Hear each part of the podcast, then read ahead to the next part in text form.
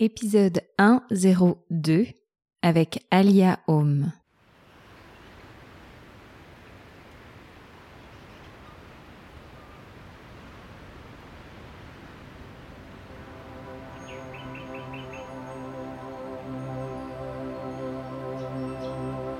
Bienvenue dans la saison 4 de mon podcast. Moi, c'est Anouk je suis professeure de yoga, une aventurière, et mon terrain d'exploration favori, c'est le monde intérieur. Je pense que, comme l'océan, c'est un univers riche et complexe. Dans ce podcast, que j'appelle aussi mon journal de bord, tu trouveras tous les mardis, dès 7h du matin, un nouvel épisode de moi ou de mes invités pour apprendre à mieux naviguer sur l'océan de ta vie c'est-à-dire à rayonner dans tous les domaines et vivre ta meilleure vie. Pour recevoir plus d'informations et de partage, rendez-vous sur mon site internet anoukoroller.com et inscris-toi à ma newsletter. Mon invitée d'aujourd'hui s'appelle Alia. Elle est formatrice en yoga thérapie, créatrice de la méthode Alia Home et du campus Yoga de la femme. Je l'ai rencontrée lors du Women Spirit Festival et c'est une femme dont le regard et les mots m'ont immédiatement touchée. Dans cet épisode, vous plongez dans le voyage de sa vie. De New York à Londres, à l'Inde, à la recherche de gourous et aux blessures qui ouvrent les portes de nouveaux horizons. Cet épisode plaira à toutes celles et à tous ceux qui pratiquent le yoga. Dans l'épisode, elle nous parle également de Alia Home et de l'origine de ce nom qui constitue maintenant sa méthode, de sa rencontre avec le yoga après les attentats du World Trade Center, de son premier voyage en Inde au Yoga Institute alors que l'établissement ouvrait tout juste ses portes aux élèves occidentaux, de la différence entre l'ashtanga et la yoga thérapie, de sa passion pour le plancher pelvien et le clitoris, ainsi que son enthousiasme à éduquer les femmes vers la reconnexion à leur bassin. Vous verrez également qu'Alia s'est pleinement autorisée à avoir plusieurs vies, puisqu'elle a également géré une guest house en Inde, et elle vous donne de riches conseils pour prendre soin de vous à travers votre pratique de yoga et votre mode de vie. Il y a tellement de richesses dans cet épisode. This woman is a powerhouse et une source de savoir énorme dans la pratique du yoga. C'est un épisode assez long, mais je vous encourage vraiment à rester avec nous jusqu'à la fin parce qu'elle partage des choses pépites à la fin de l'épisode. Et pour retrouver Alia, ses formations, ses cours et son calendrier lunaire, rendez-vous sur son site internet aliahome.com. Vous retrouverez également toutes les ressources mentionnées par Alia dans la fenêtre de l'épisode. Je vous laisse sans plus tarder avec notre conversation et je vous retrouve à la fin de l'épisode. Bonne écoute. Coucou Alia, merci euh, de prendre un moment pour qu'on échange dans le cadre de ce podcast. Tu prends cette conversation depuis l'Inde où tu es maintenant résidente depuis plusieurs années. Oui, depuis 2016. Et hum, nous, on s'est rencontrés lorsque tu as fait un petit stop en France pour venir sur le Women Spirit Festival et tu vendais des très belles pochettes et déjà euh, le stand, euh, donc ce ne sont pas les pochettes que tu fais, mais euh, c'est tu, relayais pour une, amie à toi, il me semble. Alors en fait, on est toutes les deux, on a lancé Yoga Pidou. Et Yoga Pidou, donc c'est les pochettes justement vintage, c'est elle vraiment la créatrice à la base, elle est styliste. donc c'est elle qui crée les modèles de pochettes. J'adore cette pochette. J'en ai offert une aussi à mon amie Sarah Vidal qui est à Maloua. Elles sont vraiment hyper créatives. J'adore. Et quand je me suis approchée du stand, hop, rapidement, tu t'es lancée dans une conversation ou dans un, mini podcast. Moi, j'ai l'impression que j'étais en plein podcast, en plein enregistrement déjà sur principalement le clitoris. J'ai même eu le droit à mon petit clitoris 3D. Donc, j'étais hyper contente et je me suis dit, mais ce qu'a raconté cette femme, c'est juste génial. Puis, au-delà de ça, je, sentais une énergie euh, très euh, ouverte, très douce et, du coup, j'ai eu envie de t'interviewer. Donc, pour les gens qui ne te connaissent pas, est-ce que tu peux te présenter et expliquer ton parcours? Oui, bien sûr. Alors, Euh, je suis Alia, je suis euh, donc la créatrice des formations Alia Home, enfin plus que des formations d'ailleurs. Alia Home, c'est tout un univers. Euh, donc pour la petite anecdote, Alia Home, c'est mon prénom, Alia, Aelia, et le home du home Kara. Mais pour moi, ça a une autre signification. Le home, c'est un jeu de mots, c'est un peu un oui, un jeu de mots sur la pratique organique euh, du yoga. Pour moi, c'est voilà, une fois j'ai une révélation aux États-Unis euh, dans une pratique, euh, dans un cours de yoga. D'ailleurs, c'était avec Rodney à l'époque, et j'ai compris que ce que je faisais, donc que les mouvements que j'effectuais, ce n'était pas simplement physique, le physique que je pouvais voir dans la matière, enfin que je pouvais palper, ressentir, mais c'était aussi le physique et la matière à l'intérieur de mon corps. Donc ça, c'était il y a une vingtaine d'années, un peu moins. Et donc, j'ai compris, j'ai tout, je me suis dit, bon, Organic Movement, une vieille dame, enfin une dame, était en train de pratiquer avec moi euh, dans ce cours. Elle était juste derrière moi et à la fin de la pratique, elle est venue me voir et elle m'a dit Your practice, your practice is so organic. Et, euh, et ça a fait tilt pour moi parce que c'était, oui, mouvement organique, mouvement à partir de mes organes. Et ce qui est drôle, c'est que par la suite, j'ai étudié avec euh, notamment Judith Lassater qui parle de cette pratique du yoga, des mouvements organiques, ou même Bonnie Cambridge Cohen aussi, euh, qui parle euh, euh, des mouvements des organes dans le corps. Et donc, quand je vois mes élèves pratiquer, souvent, je pense à ce qui se passe au niveau de leurs organes. Donc, voilà d'où vient le mot, le nom Aliaom. Et cette méthode, elle englobe une pratique de yoga qui est adaptée aux besoins des bébés, des jeunes mamans, euh, des enfants, des adolescents, des futures mamans, donc des femmes enceintes et de la femme en général, voilà, des, premières règles des jeunes filles euh, aux femmes euh, qui vivent pleinement leur ménopause. Et donc, c'est une, voilà, c'est tout un enseignement qui est basé sur la yoga thérapie. donc, je suis Alia, je suis maman de trois enfants, je suis nomade, globe-trotteuse, j'ai vécu aux États-Unis, en Inde, où je suis encore. Je suis revenue en France, où j'ai eu des centres de yoga. Et euh, alors justement, je me permets de te couper. Est-ce que tu peux nous, nous, nous emmener dans ton, dans ton histoire presque euh, à travers le temps? Parce que je sais que donc, oui. tu es née en France, mais après, tu avais un rêve qui était de devenir réalisatrice de films. C'était ça à la base. Tout à fait, tout à fait. Alors, ça qui a euh, fait que tu étais partie aux États-Unis. Oui, mon rêve depuis toute petite, c'était de partir à New York. Je rêvais de voir New York, de vivre New York. Et donc, j'ai grandi à Paris et à 18 ans, j'ai décidé de partir. Mais avant de me rendre directement à New York, je suis passée par Londres, donc où j'ai étudié. Et donc, après presque quatre années à Londres, euh, je débarque à New York. Et donc là, je me suis, déjà en arrivant, je me suis dit que c'était vraiment l'endroit où je voulais être, que c'était euh, chez moi, je me sentais bien dans cette ville. Donc, j'ai commencé euh, une école de cinéma euh, pour devenir réalisatrice, puisque mon rêve était de devenir réalisatrice. Et puis, bah, ce rêve, il est un peu tombé. Euh, enfin, c'était un rêve d'enfance. Hein. J'étais cinéphile, je, pensais vraiment qu'au cinéma.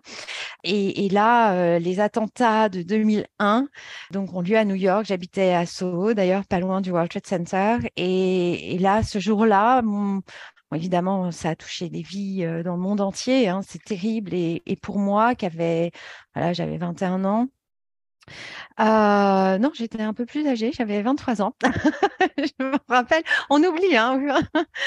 Et, euh, et là, là, ce rêve est tombé en morceaux. Voilà, c'était plus possible. J'étais plus dans, dans cette euh, naïveté. Enfin, à l'époque, je me disais, oui, c'est naïf de faire du cinéma, alors que la vie, voilà, c'est beaucoup plus grave, ce qui se passe, euh, etc. Donc, euh, je me suis, bah, comme beaucoup d'Américains, beaucoup de New-Yorkais qui habitaient en tout cas dans le village à Soho ou voilà, downtown New York, même uptown d'ailleurs, on faisait du yoga. Donc, euh, je me suis mise au yoga et puis là, dès mon premier cours, bah, euh, j'ai été euh, bouleversée par ce cours et je ne me suis plus arrêtée après.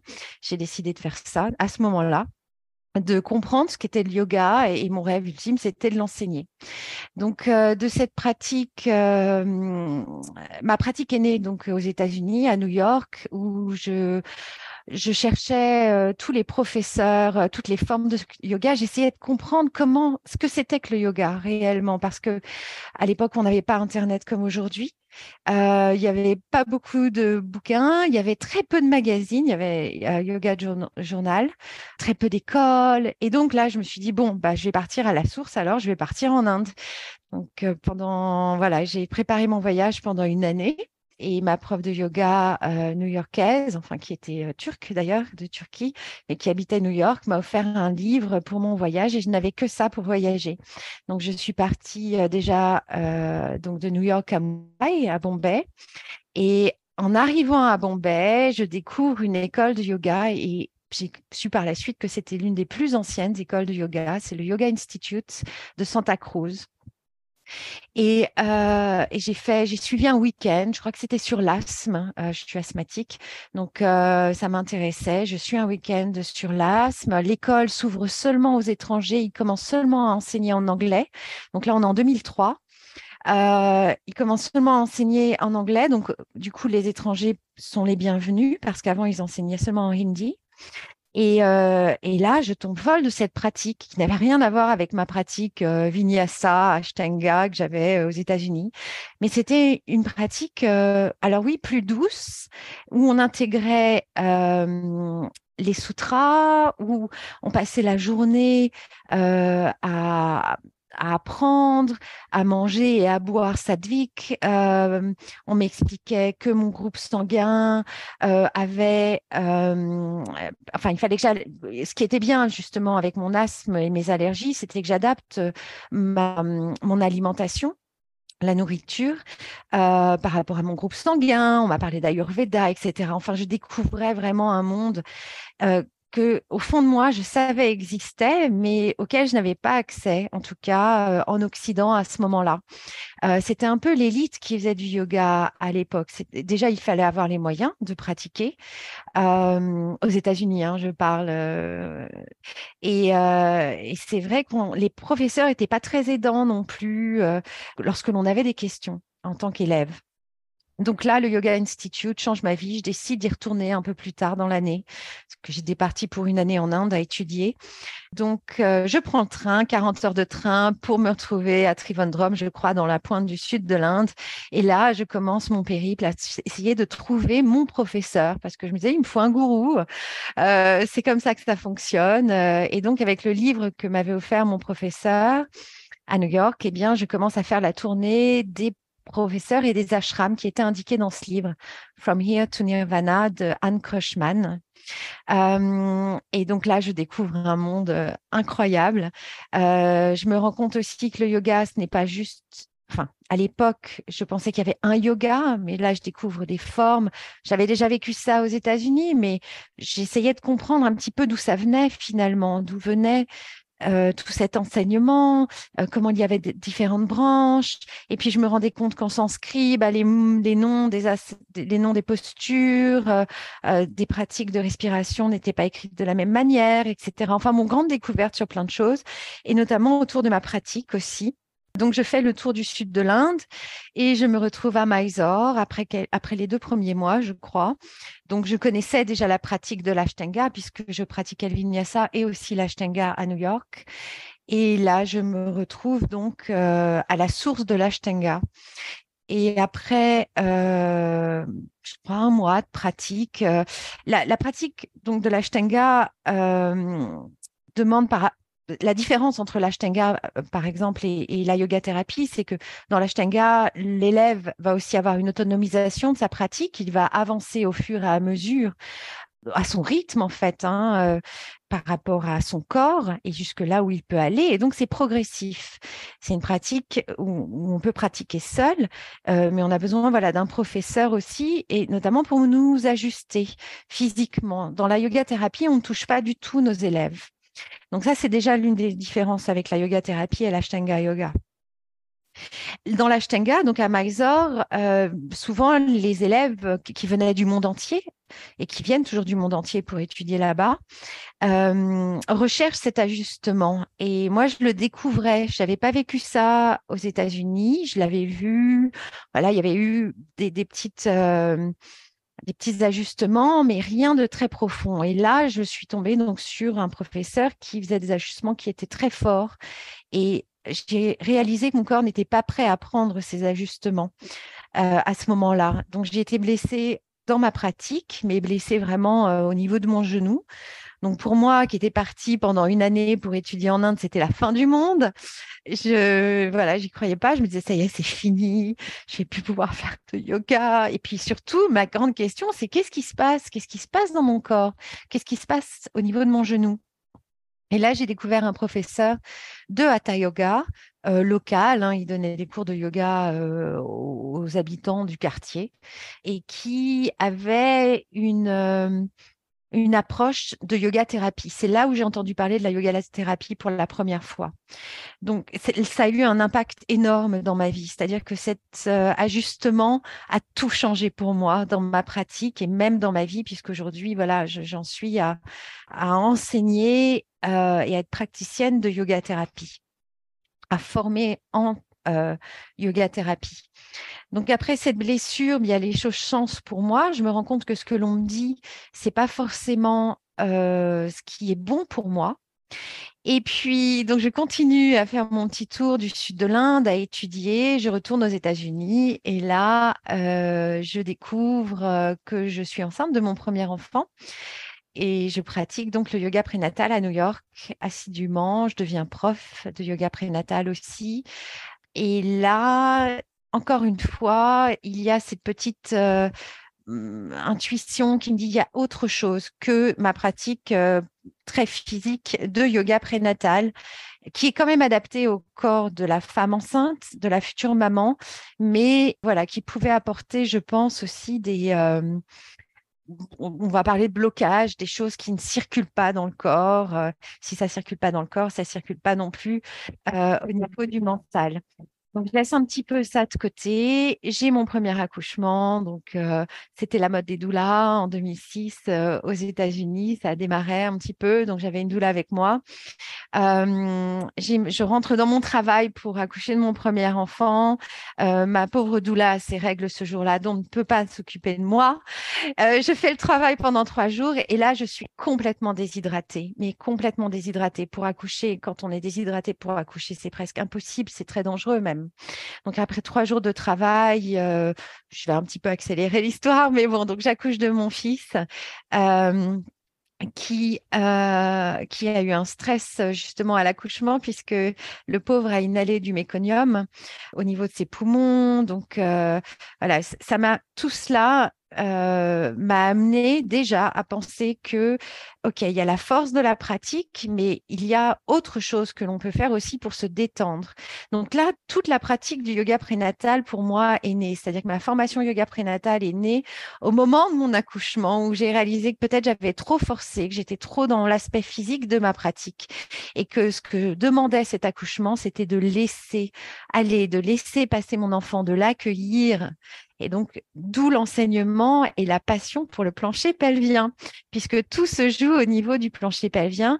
On est très contracté, on ne va pas relâcher et laisser euh, notre enfant euh, naître. Euh, ça fait des blocages. Hein. C'est comme si l'enfant descendait sur le plancher pelvien et remontait, et du coup, l'accouchement est très long je décide après une petite année passée à New York, donc avec mon fils et son papa qui m'avait accompagné en Inde auparavant, de retourner vivre en Inde pour continuer à étudier, mais aussi voilà vivre la vie indienne. J'avais envie d'être en Inde à ce moment-là, donc je repars avec un petit bébé encore dans mon ventre. Donc à chaque fois que je changeais de continent, je tombais enceinte. J'arrive en Inde enceinte donc de mon deuxième enfant Darjeeling qui est né à Mysore. Et euh, donc, on est retourné à Mysore et par coup de chance, on a réussi à récupérer une guest house euh, qui s'appelait la Chakti House à l'époque, qui était tenue par euh, trois, filles, trois Ashtangi. On récupère l'endroit, on retape l'endroit avec mon ex-mari, euh, on, s'installe. Donc, on n'était jamais seul dans cet endroit puisqu'il y avait un café pour les Ashtangi, euh, du chalat de Patabi Joyce. Euh, on a créé un petit market pour les designers parce que les profs de yoga voilà, font des colliers, des t-shirts, des créations, des coussins. Donc, on a ouvert ce petit, ce petit marché et puis aussi une petite salle d'expo parce qu'il y avait pas mal de d'artistes, peintres, des photographes. Donc voilà, c'était un peu un lieu de culture, de rencontres, d'échanges. Donc, euh, Darjeeling naît, euh, bon, pas dans la guest house, à l'hôpital à côté, mais voilà, en sortant de l'hôpital, je me retrouve euh, à la guest house avec les élèves d'Ashtangi qui viennent pour le petit-déj. Moi, j'ai mon bébé au sein. Enfin, voilà, c'était un peu la vie que je rêvais d'avoir, même si j'ai pas eu le l'accouchement rêvé, puisque je pensais justement, après mon premier accouchement à New York, que accoucher en Inde allait être différent. Alors, je dis souvent à mes élèves que je pensais vraiment accoucher euh, tenue à la branche d'un arbre, euh, en position de la déesse, avec des femmes autour de moi qui chantent, le feu de camp, etc. Pas du tout. On a voulu, à l'hôpital, me déclencher le travail. Donc ça, ça a été aussi très dur. Mais bon, voilà, c'était comme ça. Donc euh, mon petit est né en bonne santé et donc je l'ai appelé Darjeeling. Donc mon premier enfant s'appelle Naloublou et Darjeeling est mon deuxième fils.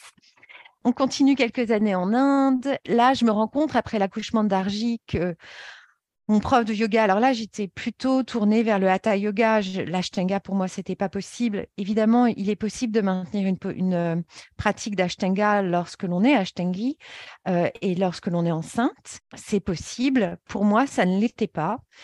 Euh, au niveau énergétique, au niveau de mon corps, au niveau de ma fatigue. C'est comme une pratique une pratique vigoureuse de yoga peut avoir aussi l'effet de, par exemple, euh, d'une session de gym ou de surf ou voilà, c'est c'est du sport et donc ça demande quand même d'être reposé et de se reposer après la pratique. En tout cas, de laisser intégrer tous les bénéfices de la pratique, comme dans toutes les pratiques de yoga.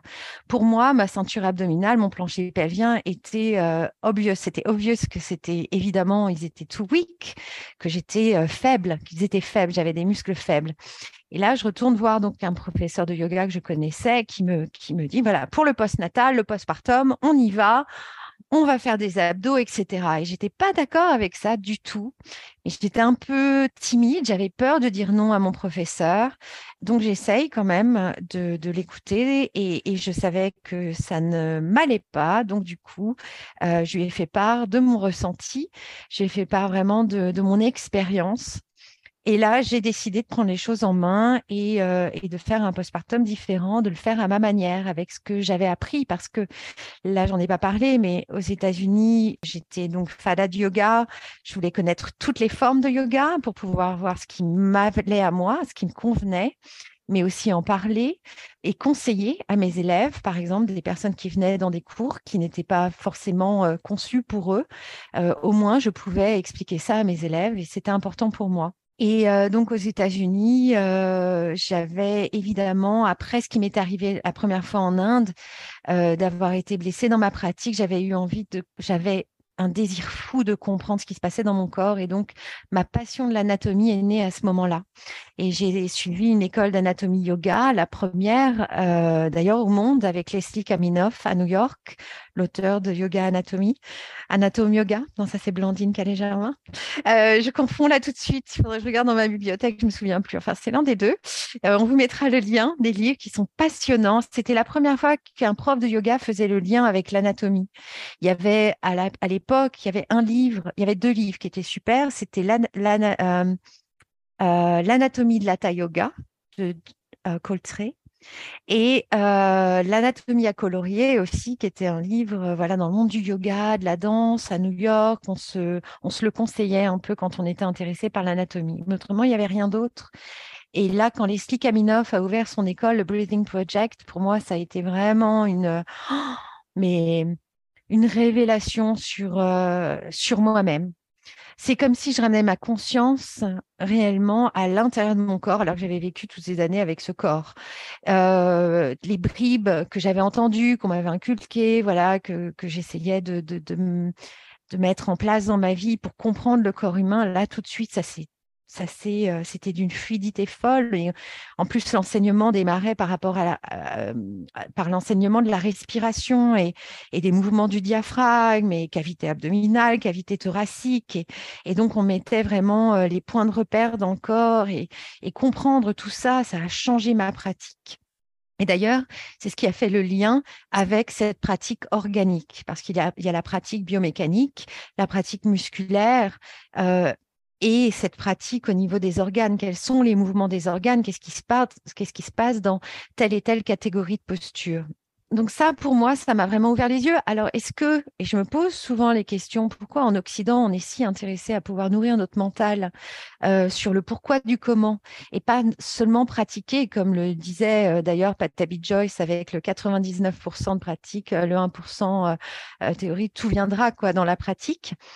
Mais pour moi, et, pour mon esprit de, femme, j'avais besoin de passer par mes cinq sens pour comprendre. Donc, pas seulement les cinq sens dans la pratique physique, mais aussi du visuel, du visuel coloré, du palpable au niveau des bassins, par exemple le bassin osseux, le bassin musculaire. Et c'est comme ça, d'ailleurs, au fil du temps, qu'est née ma passion pour aussi le clitoris. Parce qu'à partir de ce moment où j'ai commencé à m'intéresser au plancher pelvien, j'ai compris qu'énergétiquement, il y avait des choses qui se passaient dans mon corps et, euh, notamment aussi dans le corps de mes élèves, évidemment, au niveau de l'énergie. Et c'est comme si moi, à la suite de mes accouchements, à la suite de mon premier accouchement, j'avais une fuite énergétique. Mais comment revenir en fait et comment ramener l'énergie en moi? Et en passant évidemment par une pratique de yoga, mais qui ne soit pas, qui soit adaptée justement à mes besoins du moment de nouvelle maman. Et en étant en Inde, donc après l'accouchement, je reviens un peu euh, en arrière, j'espère que vous suivez. c'est pas trop compliqué. En étant en Inde, euh, après la naissance de Darjeeling, donc j'avais fini mon école d'anatomie avec Leslie à New York et il avait une des, références. Donc là, on était en 2009. Et euh, donc à, à, Mysore, je, un jour, tout d'un coup, je me dis, mais il y a ce livre euh, qui était une référence pour moi que Leslie m'avait conseillé, qui était un livre de Blandine Calais-Germain. Et donc là, je décide de trouver l'adresse de Blandine Calais-Germain et de lui écrire une lettre pour lui dire que je suis fan de son travail, que j'aimerais la rencontrer et, euh, et voilà que j'aimerais même organiser euh, des formations d'anatomie en Inde à, à Mysore pour les Ashtangis. Et là, euh, Blandine, euh, bah, en fait, on arrive à se parler. Finalement, je l'appelle pour faire suite euh, à mon courrier. Et là, on se parle et elle m'invite à Limoux. Et donc là, j'étudie assidûment avec elle l'anatomie, que ce soit abdos sans risque, périnée mouvement, et puis ce qui deviendra plus tard aussi anatome yoga. Blandine, pour moi, elle m'a aidée euh, dans la compréhension de l'anatomie du corps humain à aller plus en profondeur que le travail que j'avais fait avec Leslie, qui était déjà un travail très très riche et qui était très lié au yoga. Et c'est ça que je recherchais à l'époque, c'était de poser l'anatomie avec le yoga. Avec Blandine, j'ai pu aller un peu plus en profondeur dans toutes les parties de mon corps. Et donc là, dans la pratique, dans ma pratique personnelle, dans mon enseignement, il y avait vraiment ce travail au niveau du plancher pelvien qui était une passion pour moi, des mouvements du bassin. Je ne comprenais pas pourquoi en Hatha Yoga, à la base, on ne parlait pas plus du bassin, qu'il était juste cette charnière entre les membres euh, inférieurs et postérieurs. Pourquoi on ne parlait pas plus euh, du plancher pelvien qui était la base pour ce qu'on appelle les bandas en yoga, les contractions musculaires, pour sceller aussi l'énergie dans le corps. Et je me suis rendu compte à l'époque que les bassins osseux, il y en avait que des masculins. Vous savez, les, enfin, les, bassins osseux qu'on utilisait dans les cours, euh, dans les cours d'anatomie sûrement, etc. Et, euh, et, donc voilà, plein de choses comme ça qui m'amènent évidemment à me tourner un peu plus vers la pratique au niveau du bassin pour garder aussi mon énergie. Alors, le travail que j'effectuais, je le faisais aussi avec euh, des kinés, des ostéopathes, parce que le travail du yoga, enfin la pratique du yoga pour moi, elle est une continuité aussi euh, du soin que l'on peut s'apporter. Et euh, selon le besoin que l'on a, on peut aller par exemple voir un, un, ostéopathe, un kiné, un réflexologue, une réflexologue, un réflexologue, faire de la l'acupuncture, tout ça est complémentaire et, touche notre santé holistique. Et, euh, et, parfois, lorsque l'on a des maux, sans parler même de pathologie, eh bien, après avoir fait suivi un soin avec un professionnel, eh bien, de revenir à une pratique de yoga qui va nous permettre de garder un schéma, de maintenir un schéma de bien-être eh bien, c'est ce qui m'importait. Voilà. C'est pour ça que je me suis lancée aussi dans la yoga thérapie. C'est parce que je voulais vraiment pouvoir faire ressentir à mes élèves ce que moi j'avais ressenti, qui était, c'est comme un peu de la rééducation. Voilà, c'est de l'éducation et de la rééducation. Et donc, dans cette rééducation, eh bien, j'ai découvert le clitoris. Alors, mon clito à moi, je, l'ai découvert évidemment, mais je l'ai découvert tard, hein, dans ma vingtaine quand même. Hein je trouve ça tard aujourd'hui. Je me dis, c'est fou quand même que, parce que je me rappelle de tous ces points de découverte. Je me rappelle des sensations. Je suis beaucoup dans l'intelligence émotionnelle. Enfin, j'adore euh, tout ce qui explique un petit peu plus l'intelligence émotionnelle, puisque c'est en lien évidemment avec mon travail en yoga thérapie. Et, euh, et du coup, ça m'aide à garder euh, mon esprit sur euh, mes ressentis aussi passés, que ce soit avec mes élèves, de me rappeler toujours de mon premier cours de yoga à moi, de ce que j'ai ressenti, ça a eu un tel impact, et eh bien qu'aujourd'hui, lorsqu'une personne vient me voir pour la première fois, je me mets à, sa place. J'essaie de mettre à sa place parce qu'elle, elle n'est pas prof, elle écoute ce que moi je lui dis, elle est là, elle a les yeux écarquillés en se demandant, voilà, ce que je lui fais faire, c'est plein de choses, et il y a plein de choses qui, je sais que dans son esprit, elle se pose des questions, etc. Et ça, pour moi, c'est important pour enseigner le yoga et donc la yoga thérapie. Donc le clitoris, grande découverte, grande découverte dans mon corps, évidemment, pour ma sexualité aussi, grande découverte parce que je crois que ça m'a apporté ça nous apporte, nous, en tant que femmes, une confiance en nous, une force, une force dont on ne nous parle pas. Et ce qui est fou, c'est que dans l'histoire du clitoris, parallèlement au fait que ça soit, en tout cas pour moi, que ça a été une découverte, que c'est quand même, c'est fou que les femmes se disent que c'est une découverte de, bah, de, rentrer en, en lien avec, en conscience avec cet organe, cet organe qui est unique. En même temps, tous les animaux ont cet organe. Hein. D'ailleurs, il a été trouvé en faisant des, par une chercheuse urologue australienne à la fin des années 90. Elle, a fait, elle faisait des IRM sur des rats et elle a découvert le clitoris sur des rats. Et, tous les animaux ont un clitoris. Et je crois que le plus grand, c'est chez l'autruche. Quelle chance, cette autruche C'est pour ça qu'elle fait l'autruche. Ce coupe du monde. Donc, le clitoris, là, de le voir visuellement, c'est-à-dire de voir sa forme, il faut savoir que moi, je ne l'ai pas découvert à la fin des années 90, je l'ai découvert dans les années 2000. Alors, euh, en moi, c'est une chose, mais surtout sur, euh, en visuel. Et que des femmes en parlent aussi à l'époque. Euh, donc, moi, j'avais, j'étudiais déjà l'anatomie. Et sur les planches anatomiques, le clitoris, il était dessiné comme un petit haricot. Et on nous demandait voilà, de colorier le clitoris. Et c'était juste ce petit haricot, c'était tout. Tout d'un coup, qu'on nous sorte un un organe qui ressemble à un oiseau, à un concorde, à un super-héros, je ne sais pas quoi, enfin à plein de choses, hein, parce que le clitoris il ressemble à plein de choses, euh, qu'on nous en parle de cette manière-là, qu'on nous le mette sous le nez, mais c'est incroyable parce qu'il faut comprendre que ça, ça a été caché. C'est un organe déjà caché anatomiquement, c'est un organe interne. Contrairement à la verge, au sexe euh, masculin, la verge qui est à l'extérieur, euh, le clitoris c'est donc un organe qui se trouve à l'intérieur du bassin. Et euh, Odile Fillot, donc, euh, qui est une chercheuse incroyable et qui a vraiment fait avancer le travail sur la recherche euh, du clitoris, a dessiné donc un, fichier 3D qu'elle a mis à disposition. Et c'est comme ça que j'ai pu, en Inde, faire faire des clitoris en 3D. Et ce 3D, le premier que j'ai fait, quand je l'ai tenu dans ma main, je me suis dit, mais c'est génial. C'est comme si je reprenais possession de cet organe. Euh, parce que de le tenir, de le regarder, de le, eh bien, c'est de prendre conscience et de le remettre à sa place euh, dans notre corps aussi. Et ce qui a été fou, c'était que tout le travail que je faisais dans le yoga. Donc, dans le yoga, on travaille avec les bandas. Euh, le banda le plus connu, c'est Mula Banda, celui qui se trouve au niveau du bassin.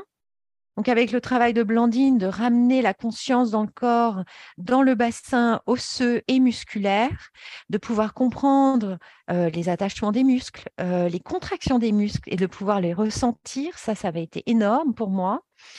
Et euh, de faire le lien avec les mudras du bassin, puisqu'on a aussi des mudras dans le bassin. Les mudras, Ce sont des gestes sacrés.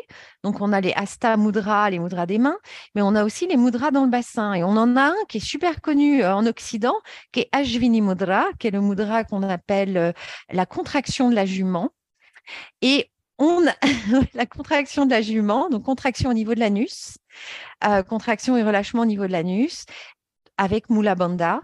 Et on a d'autres mudras, donc on en a un pour la femme et un pour l'homme. Et donc, dans tout ce que je cherchais, tout mon travail de recherche, parce qu'il faut comprendre que là, tout, ce, tout le travail que, que j'effectue, les livres que j'écris, dont je vais vous parler, euh, c'est bah, depuis 2000, euh, en fait, que cette, que, que cette expérience est née, euh, que cette passion est née.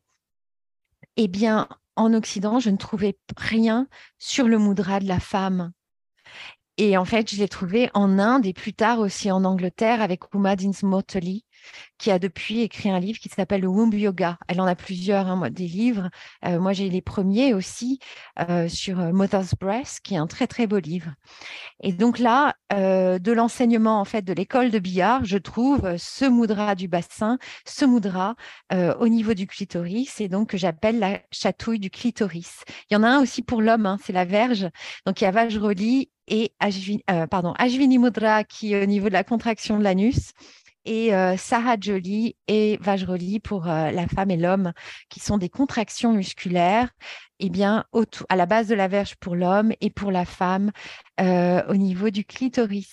Et donc là, voilà, génial, quand on est passionné, qu'on travaille, si on fait des recherches et qu'on tombe là-dessus, bah, c'est waouh, il y a quelque chose en fait, un peu de magique. Donc voilà, en gros, euh, un résumé de ma passion pour le plancher pelvien. Et oui, notre rencontre où je ne peux pas m'empêcher, quand je parle du clitoris, enfin quand je parle à une personne et de, de mon travail, de parler, oui, du clitoris, du bassin, parce qu'il y a tellement de choses. La Shakti siège dans le bassin, elle est mobilisée par le mouvement. Le bassin, c'est vraiment une partie magique de notre corps. D'ailleurs, on donne, les femmes donnent naissance, elles portent un enfant, enfin, on conçoit un enfant. On fait l'amour, on va aux toilettes. enfin, je veux dire, c'est des choses essentielles. Essentielles, on s'assoit sur notre bassin. Et pourtant, dans la pratique, et encore une fois, je reviens sur la pratique du hatha yoga, eh bien, le bassin, il n'est pas vraiment utilisé. Il est utilisé d'une manière c'est une charnière, mais il n'est pas euh, finalement soulagé du poids déjà qu'il porte, hein, de la tête et du tronc, des organes. Il n'est pas soulagé dans la pratique, d'où la naissance euh, graduellement euh, du yoga de la femme. Pour ceux qui nous écoutent, vous pouvez vous rendre compte que quand, quand Alia a commencé à me parler, j'étais là, on est en train d'enregistrer un épisode de podcast déjà, parce que quand tu es lancé, c'est tellement inspiré. Ce que hum, je vois de toi, ou, un peu mon ressenti, c'est que tu as vraiment l'âme d'une chercheuse. D'une chercheuse qui, euh, qui lit, qui se renseigne et qui, qui sent qu'il y a des choses qui manquent, donc qui va vraiment être dans cette recherche à travers tes expériences, tes ressentis. Et, on voit que, hop, tu es tombé sur quelque chose. La, chercheuse est tombée sur quelque chose. C'est ce, ce, truc qui manquait au niveau du clitoris. Et, et, c'est là où tu vas faire un livre. Donc euh, déjà, j'apprécie énormément euh, ta curiosité et, et ta, ton ouverture parce que je pense que tu as dû quand même remettre en question plein de choses qu'on te disait, qu'on qu'on prenait pour acquis. Ah bah, c'est comme si, c'est comme ça. Voilà, 99% de, de, de pratique euh, et, et, tout vient.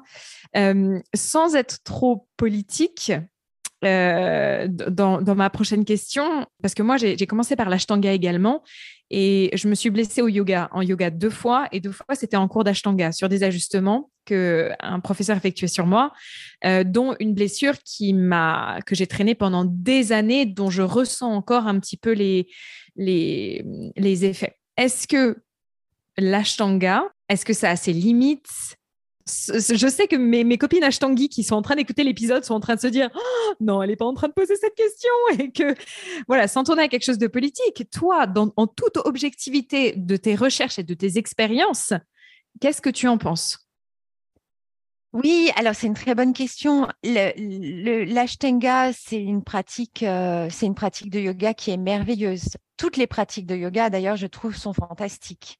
Euh, après, c'est L'idée, c'est vraiment de se diriger vers un yoga qui nous est accessible et de ne pas forcer euh, dans la pratique. On peut se challenger hein, dans notre pratique, évidemment, mais de là à subir un enseignement qui n'est pas adapté à nos besoins, que ce soit physiques, euh, mentaux, euh, c'est aller un peu à contre-courant. L'Ashtanga Yoga, il, est, il fait partie. En fait, en yoga, on dit qu'il y a une histoire, c'est-à-dire qu'il y a quatre formes de yoga.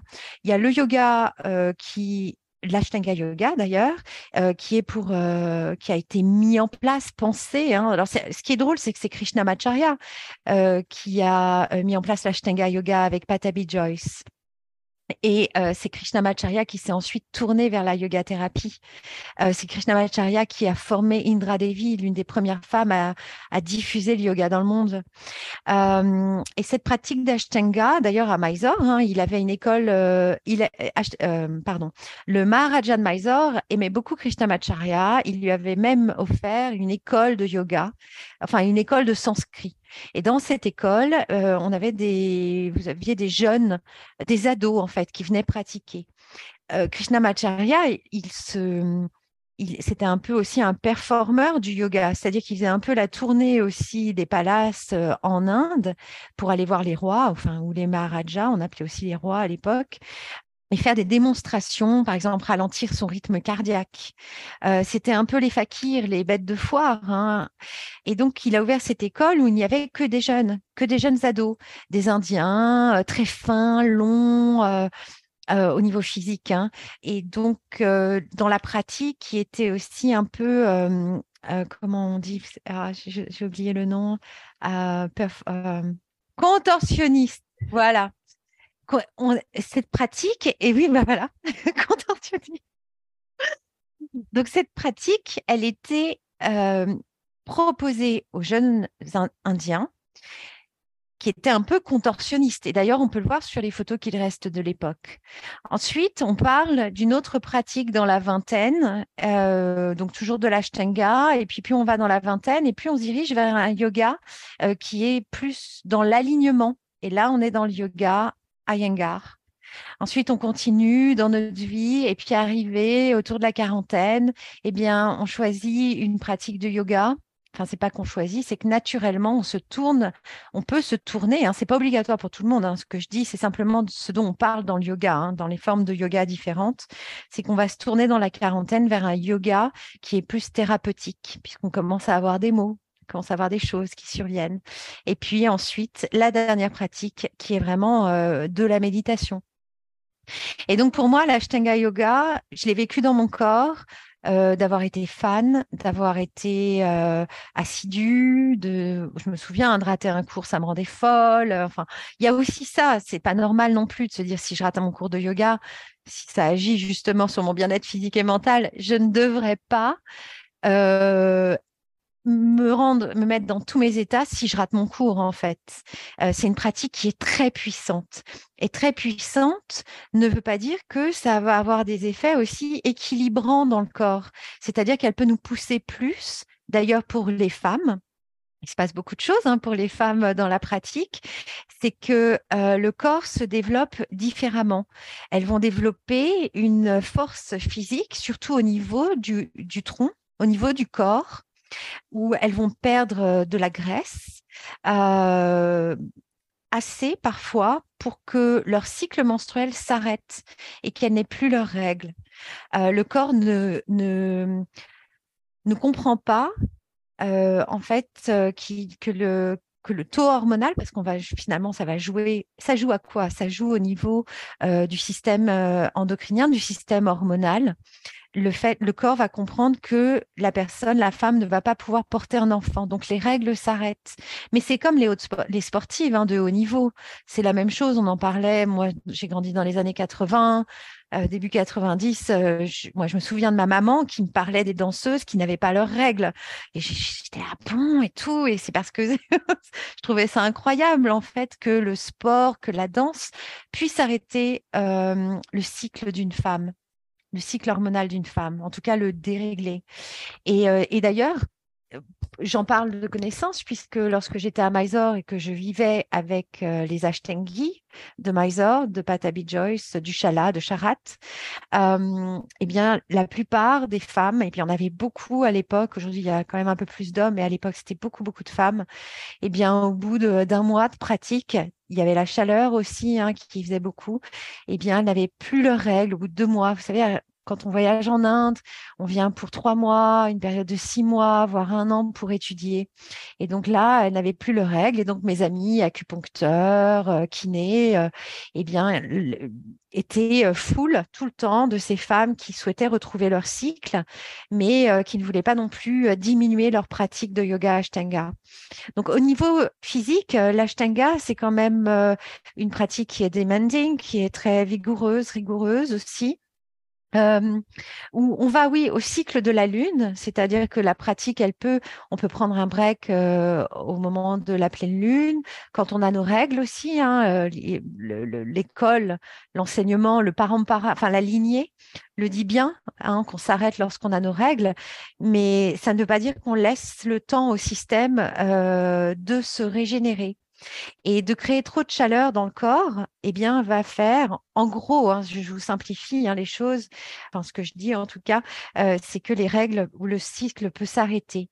Et c'est sans parler des douleurs, euh, de ce qui peut se passer au niveau du plancher pelvien, au niveau des genoux, au niveau du dos aussi, faites attention. moi, j'ai été choquée à Mysore j'ai juste été choquée des anciens profs qui venaient, qui ne pratiquaient plus l'ashtanga ou qui pratiquaient très très peu, mais qui continuaient à l'enseigner et qui avaient eux-mêmes des hernies discales, parce que alors le gros truc à l'époque c'était hernie discale chez les ashtangi. On, développe tellement la force du haut du corps que le bas du corps euh, bah, va prendre un coup. C'est le bas du corps qui est une charnière, j'en parlais avec le bassin, les lombaires, elles peuvent prendre, lorsqu'on se penche en avant, euh, c'est comme si on avait près de 400 kilos qui nous tiraient vers l'avant. Et, donc tout ça au niveau des lombaires, au niveau euh, des disques intervertébraux, au niveau, je vais un petit peu trop, dans le technique, eh bien, ça peut causer euh, des, euh, des hernies discales en vieillissant parce que le corps vieillit. La pratique que l'on a, de toute façon, il y a une chose, c'est même de ma pratique, de mon enseignement à moi, hein, ce que j'enseigne, ce que je dis, c'est surtout ne faites pas tous les jours la même chose. Le corps s'use, les articulations s'usent. Aujourd'hui, on se sent bien, mais on ne sait pas comment on va vieillir. et, on vieillit, en fait. Hein, le corps se dégénère. Donc, on peut, oui, maintenir une forme de bonne santé, mais de là à être attaché à une pratique pourquoi? Parce qu'elle est si puissante, parce que c'est ça le truc, c'est qu'elle est si puissante, on sent cette puissance. Et oui, ça nous fait du bien, mais on nourrit aussi un ego. On nourrit aussi notre ego dans, dans, cet attachement de la pratique très, très vigoureuse.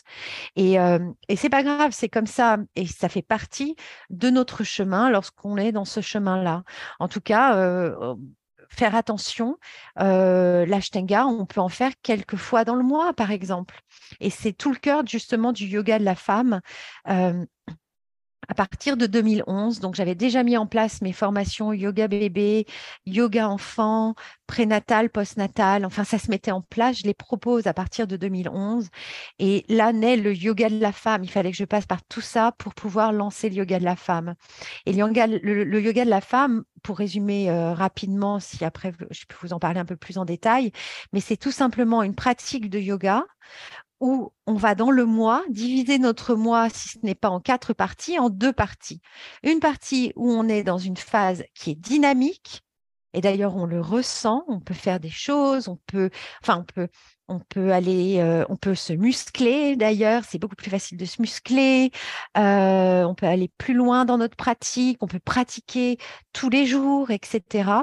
Et puis il y a une autre partie du mois qui est quand même une partie hallucinante où tout bascule. Même si mentalement on était un jour en train de dire waouh, je suis invincible, je me sens trop bien, je vais faire plein de choses la semaine prochaine. On arrive la semaine prochaine et là on est là waouh, je peux plus bouger en fait, je suis fatiguée, j'ai pas envie d'aller à ce rendez-vous. Euh, mais qu'est-ce qui m'arrive Parce que ce qui se passe, c'est boum, on installe, enfin la culpabilité vient s'installer. Et là, la culpabilité nous amène euh, eh bien, nous éloigner de nous-mêmes, alors que cette période du cycle qui demande un peu plus de douceur, un peu plus d'écoute, écoute de soi, eh bien, un pouvoir un peu magique qui est le pouvoir de l'intuition et de la création. Et c'est dans cette période-là, avant les règles, c'est une période qui dure longtemps, elle dure dix jours. D'ailleurs, elle peut aussi être divisée en deux parties, cette période, mais elle nous dit quelque chose, cette période. Euh, notre cycle menstruel nous parle et il nous dit de ralentir un peu, de vivre aussi un peu pour nous. Et je crois que c'est ce qui se passe aujourd'hui. C'est pourquoi on est autant attirés par le yoga, nous les femmes, hein, je parle des femmes là en général. Pourquoi on est autant attiré par le yoga? C'est parce que ça touche notre, notre bien-être, tout simplement. Ça touche notre corps physique et notre mental. Mais en plus, on peut aller plus loin dans ce ressenti parce que c'est une forme d'éveil. Quand on ne fait pas de yoga, quand on ne fait pas de forme, euh, quand on ne fait pas de sport, pardon, on est, euh, on est ankylosé. Hein, nos, organes sont ankylosés. En, dans, chez nous, les yogis, on va parler de prana, on va parler de l'énergie vitale qui va circuler, on va parler des, différents corps, euh, des différentes couches, notamment physiques et énergétiques, pour pas aller plus loin. Mais quand on ne fait pas de sport et qu'on ne bouge pas physiquement, eh bien, on a des parties, ça, ça crée comme des blocages, comme des nœuds. Voilà, chez nous, dans notre corps. C'est aussi bon pour les femmes que pour les hommes, ça, hein, attention.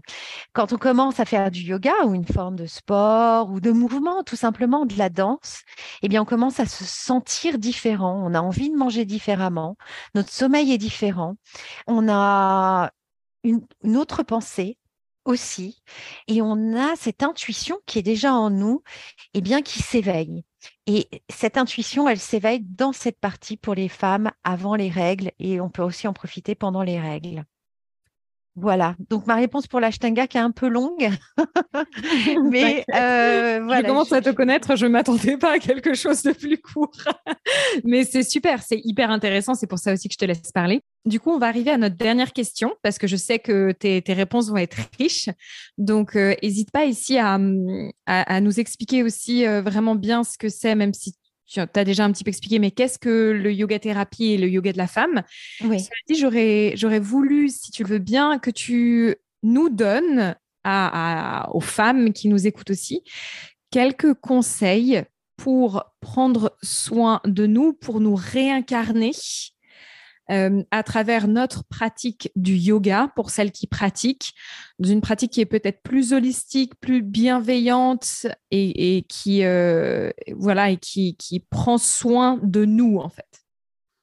Oui, le mot soin. En plus, le mot soin, il y a beaucoup à dire sur ce mot soin prendre soin de soi et une pratique qui prend soin de nous ouais. et nous réincarner euh, nous réincarner bah oui, dans notre euh, pratique et dans notre bassin aussi. Ça, c'est très intéressant. Alors, la yoga thérapie. Alors, la définition de la yoga thérapie, c'est en fait une pratique, euh, c'est une prise en compte des besoins euh, qui sont spécifiques à une personne pour répondre par le yoga, par une pratique de yoga, mais pas que, par une pratique holistique aux besoins donc de cette personne, donc des besoins qu'on aura identifiés ce qui fait que la yoga thérapie, ça touche tous les aspects, l'aspect global de la personne. Donc, euh, c'est pas que sur le tapis, c'est aussi comment cette personne elle se sent mentalement, comment elle se sent énergétiquement et comment elle se nourrit parce que la nourriture, c'est la première chose, c'est notre fuel. Donc, on a besoin de comprendre aussi, enfin de savoir, et puis peut-être d'accompagner aussi, ou de s'accompagner tout simplement avec une meilleure alimentation. Alors, meilleure alimentation, alors je ne parle pas juste d'être végétarien ou vegan ou quoi, ou régime dissocié, je ne parle pas du tout de ça, parce que chacun a ses affinités et chacun se connaît aussi et on ne peut pas imposer des choses aux gens. Et c'est pour ça qu'en yoga thérapie, je mets sur des pistes. Alors là, je vais juste vous parler rapidement par rapport au yoga de la femme. Donc le yoga de la femme et revenir sur la yoga thérapie et l'alimentation. Le yoga de la femme, donc c'est une pratique euh, pour moi qui est née en bah, depuis le début où je pratique le yoga, mais vraiment dans mon centre de yoga à l'époque à Annemasse en France en 2011. Euh, l'adaptation de la pratique. Déjà pour moi, à Mysore, ça avait bien commencé. Et puis là, ça a été avec mes élèves. Et euh, c'est pouvoir voilà, pratiquer, quelles que soient les lignées d'où on vient, c'est pratiquer, adapter la pratique à son cycle. Alors à son cycle menstruel, donc c'est si on est dans le cycle et qu'on a nos règles, mais quand on n'a pas nos règles, on peut aussi pratiquer évidemment le yoga et adapter sa pratique par rapport à ses ressentis.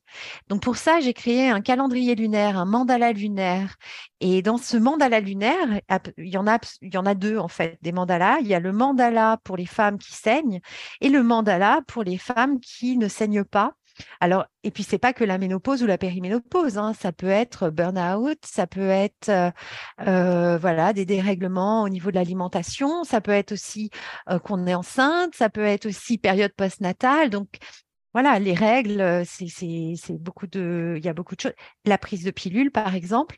Donc, du coup, pour moi, tout ce qui est phase de lune, la méditation avec la lune, je, la fais beaucoup avec les personnes, avec, je l'explique, je l'enseigne à des femmes qui n'ont pas de cycle sur le moment ou qui n'en auront plus mais ça les aide à se ressentir, à ressentir leurs besoins, à se sentir, par exemple, à la pleine lune ou à nouvelle lune, bah voilà, est-ce qu'elles se sentent en pleine forme ou elles se sentent un peu down et un peu fatiguées? Ça, c'est les premières indications. Je travaille de cette manière-là avec le mandala lunaire. Pour les femmes qui sont réglées, je ne vais pas leur dire d'imposer. Des fois, on me pose la question, mais est-ce que je peux, euh, est-ce que je peux saigner au rythme de la lune? Et donc, ma réponse est toujours la même. C'est tu saignes déjà au rythme de la lune, en fait. C'est pas la peine de te dire que tu vas saigner au moment de la nouvelle lune parce qu'on a dit que c'était euh, ça qui se passait. Moi, perso, euh, voilà, ça dépend, ça bouge beaucoup. Euh, ça bouge tout le temps de toute façon et pour toutes les femmes. Donc déjà, ça, c'est une contrainte qu'on va éliminer très rapidement.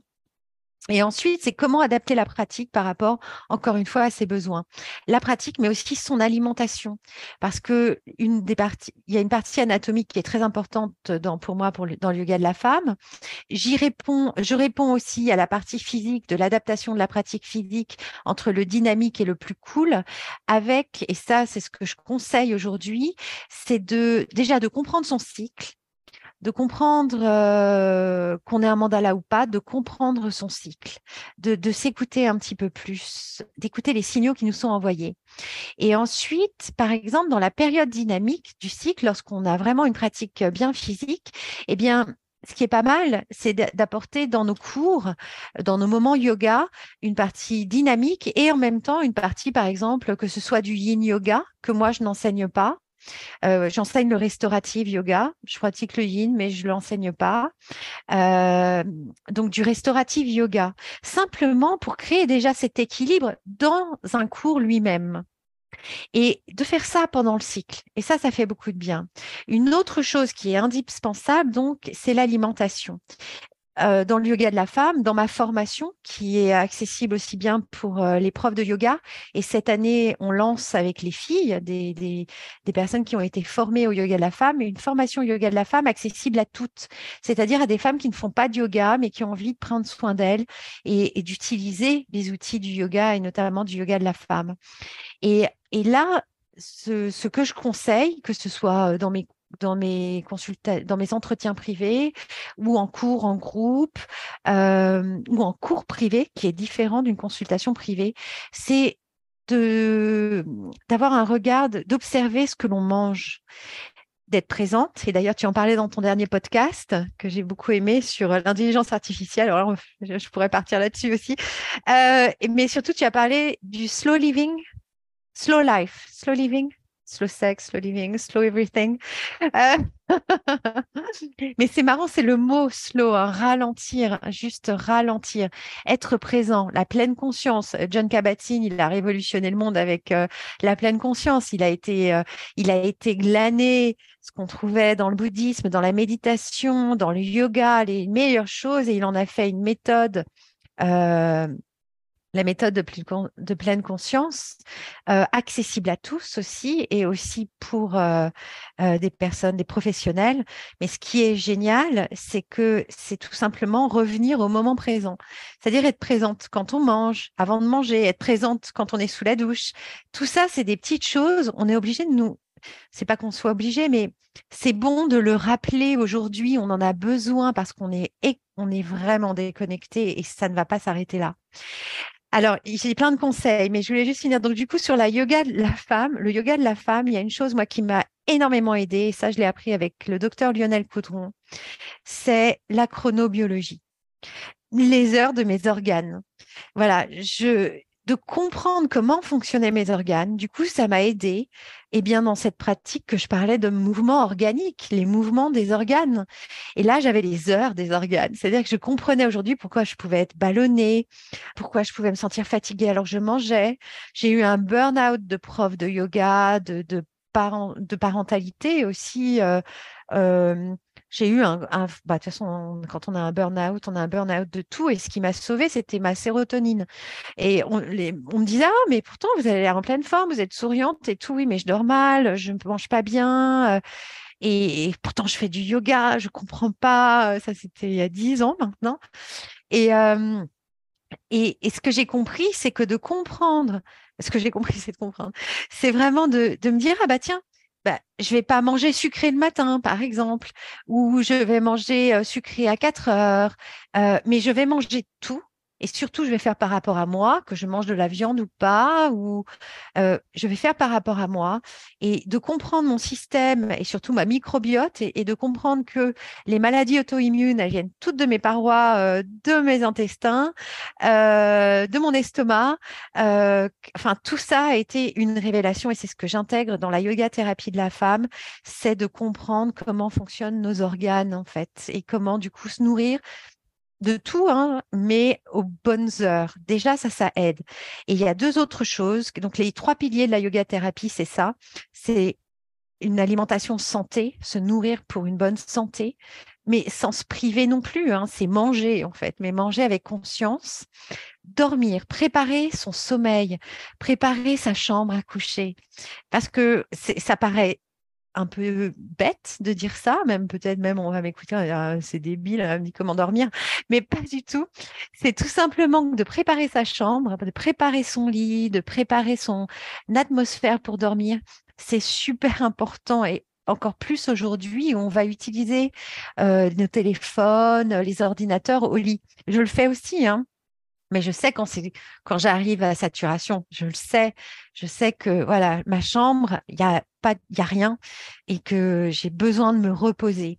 Donc le sommeil, c'est très important et savoir rajouter, par exemple, lorsque vous rentrez dans votre deuxième période du cycle, dans cette période prémenstruelle, avant les règles, après l'ovulation, on se sentait super bien, sexy et tout et tout. Tout d'un coup, on est là, off, j'ai le cerveau un peu euh, dans un nuage, voilà, enfin brumé, c'est c'est pas très clair, j'ai pas trop envie de voir du monde.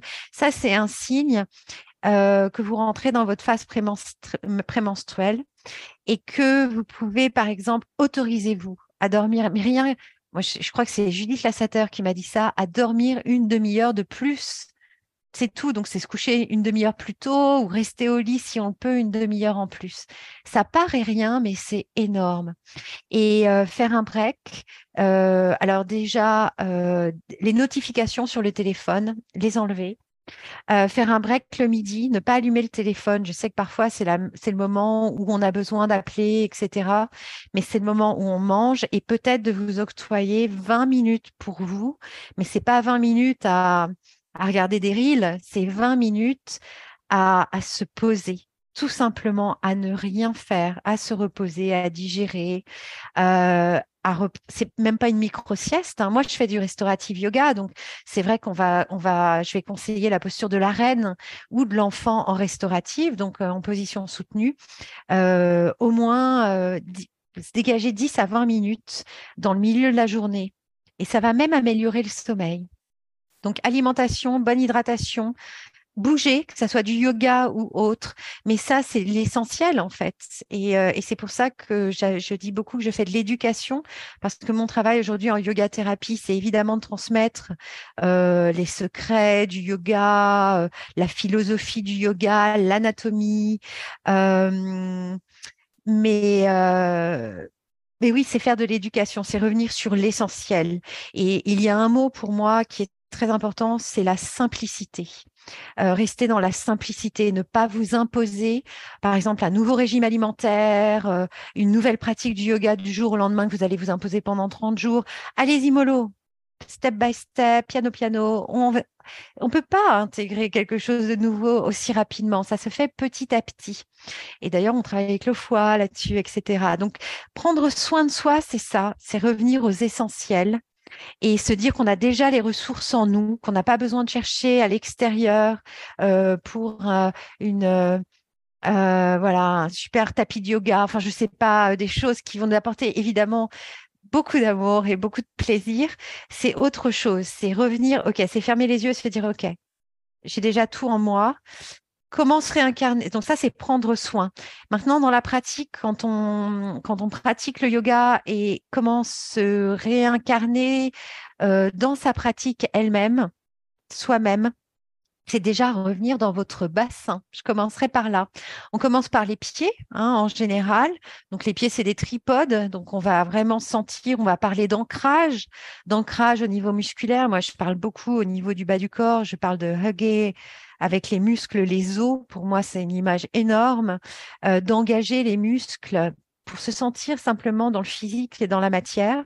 Mais dans le bassin, je vous conseille, moi, de faire des bascules du bassin, par exemple, d'aller travailler un peu d'ouverture de hanche, d'amener de la respiration dans le bassin. Et dans le yoga de la femme, on le fait comment? On le fait avec le yoni mudra. Et on va sous le nombril, pouce qu'on se repousse, index contre index, on fait un triangle euh, qui est pointé vers le bas. Et donc, moi, j'appelle toute la matrice en français, parce qu'il n'y a pas vraiment. Si, il y a un mot, c'est la matrice, euh, qui englobe l'utérus, les organes, euh, tous les organes reproducteurs de la femme. Eh bien, j'appelle ça le yoniver, parce que du yoni, et de l'univers qui est cet univers. On a même un chakra caché entre notre chakra racine et notre chakra sacré où on peut aller méditer justement et ce chakra crée le lien entre ces deux chakras et ce chakra s'appelle le Yonistana chakra. Voilà, donc euh, voilà ce que je conseille euh, pour euh, prendre soin de soi, c'est revenir dans quelques pratiques que vous, que suiviez, que vous pratiquiez et qui vous convient. C'est simplement ramener de la conscience dans votre bassin et dans vos organes. Euh, dans votre euh, dans cette énergie et vous allez simplement éveiller la Shakti, hein, éveiller l'énergie féminine créatrice pour rencontrer celle de Shiva. Merci Alia pour euh, toutes ces belles informations. C'est hyper riche et je sens que ça va apporter, ça va enrichir ma propre pratique personnelle.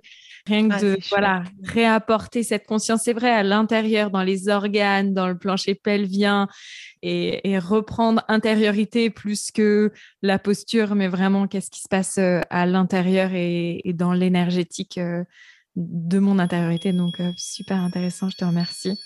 Merci, merci.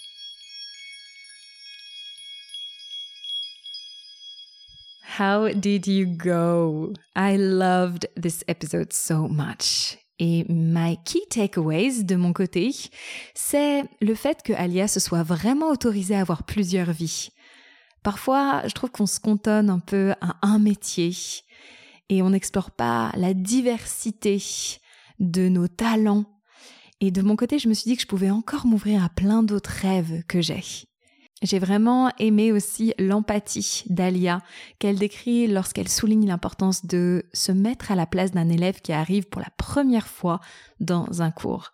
C'est vrai que c'est tellement important de garder ça même si on enseigne et on pratique depuis longtemps. C'est vraiment la base d'un bon accompagnement. Et puis, je trouve aussi que ma pratique de yoga a changé depuis cette interview que je reviens de plus en plus à quelque chose de l'écoute de mon intériorité, de prendre soin de mes organes et de mon plancher pelvien pendant la pratique. J'adorerais savoir qu'est-ce qui t'a le plus plu dans cet épisode, qu'est-ce qui t'a parlé. N'hésite pas à venir nous le dire sur Instagram. Et puis où que tu sois, j'espère de tout cœur que tu vas bien, que tu prends bien soin de toi. Je t'envoie un million de belles énergies pour ta semaine ou ton week-end, ou peu importe quand est-ce que tu écoutes cet épisode. Take care and see you next week.